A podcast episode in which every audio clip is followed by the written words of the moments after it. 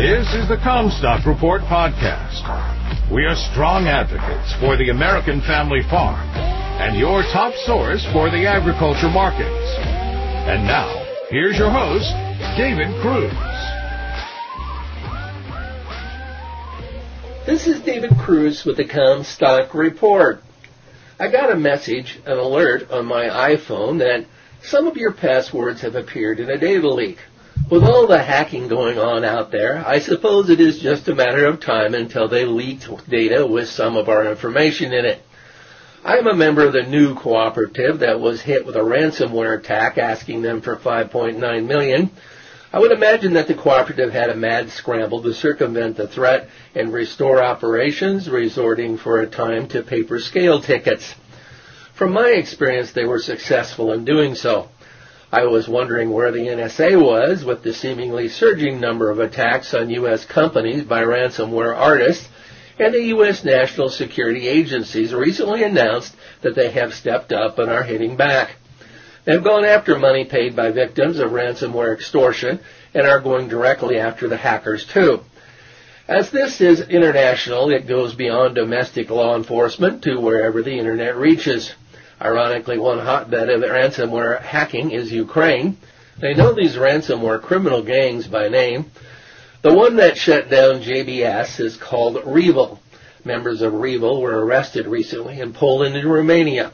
The U.S. Justice Department has requested extradition of a Ukrainian man who was part of the JBS hack and recovered 6.1 million in that instance.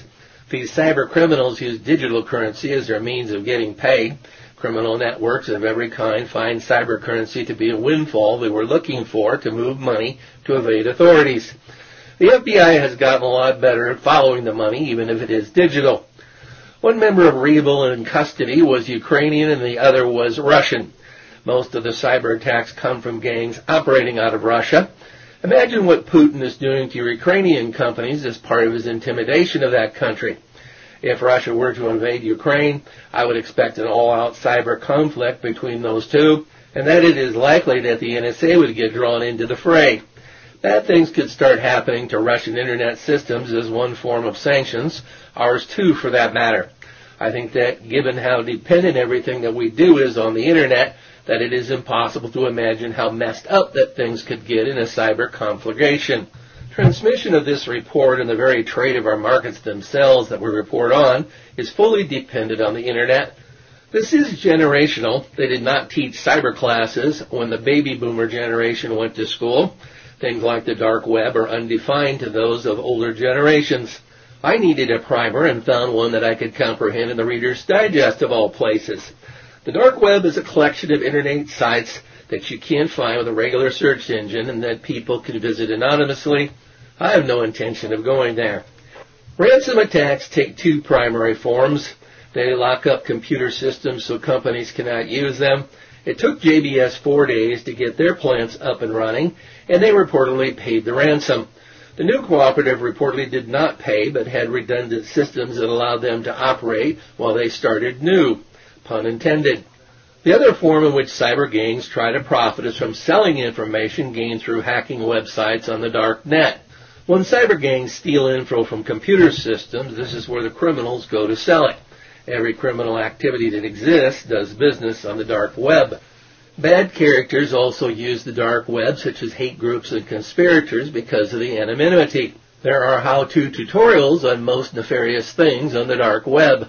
It is not illegal to surf the dark web if you know how to access it, but doing so exposes great risk, as it is a sewer where malware doesn't work. You cannot get there using Chrome or Safari, thank goodness. It requires downloading a special router so you will not accidentally stumble into the dark web unless you intend to go there. Reader's Digest said that not all about the dark web is bad. That piqued my curiosity as I could not imagine any redeeming virtue. While China is certainly known for its cyber espionage, if you were living in China, the dark web is a way to evade state control of the internet. It is how freedom-loving people communicate with themselves and get the word out. We would not know as much about what is going on in China and other totalitarian regimes without the dark web.